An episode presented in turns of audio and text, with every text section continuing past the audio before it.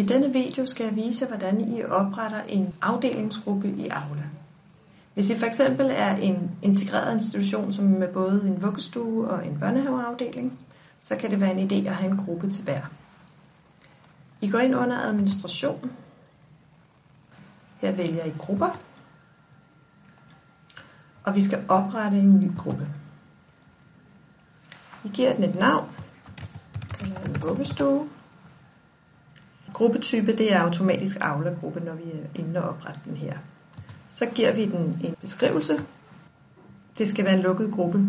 Det betyder, at der ikke er nogen, der kan melde sig ind i gruppen, som ikke er i vuggestuen. Den skal ikke have nogen slutdato. Nu skal vi tilføje brugere, og det gør jeg ved at fremsøge de stuer, der er i vuggestuen. Jeg vælger rød stue, forældre, børn og medarbejdere.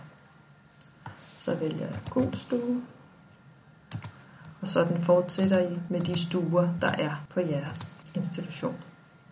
Nu har jeg tilføjet alle de stuer, der skal være på min afdeling. Det er ikke nødvendigt at vælge en grupperedaktør, så jeg går videre herned til tilføj rettigheder. Jeg starter lige med at fjerne rettigheder fra alle. Børnene skal ikke have nogen rettigheder. Medarbejdere skal både kunne skrive gruppeopslag, oprette begivenheder, dele medier og oprette beskeder. I må tage stilling til, om forældre skal have rettighed til at skrive ud til hele vuggestuegruppen. Vi anbefaler ikke, at de får mulighed for hverken at dele medier, oprette begivenheder eller lave opslag. Hernede skal I beslutte, om gruppen skal have sin egen side.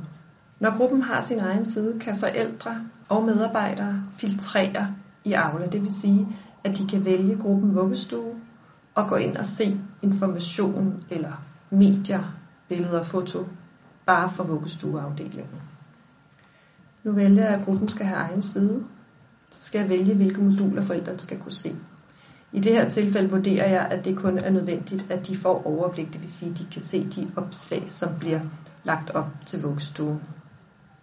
Så siger jeg opret. Og jeg, jeg er sikker på, at jeg ikke vil angive en grupperedaktør. Så jeg gemmer gruppen. Men på den måde kan du oprette afdelinger i Aula.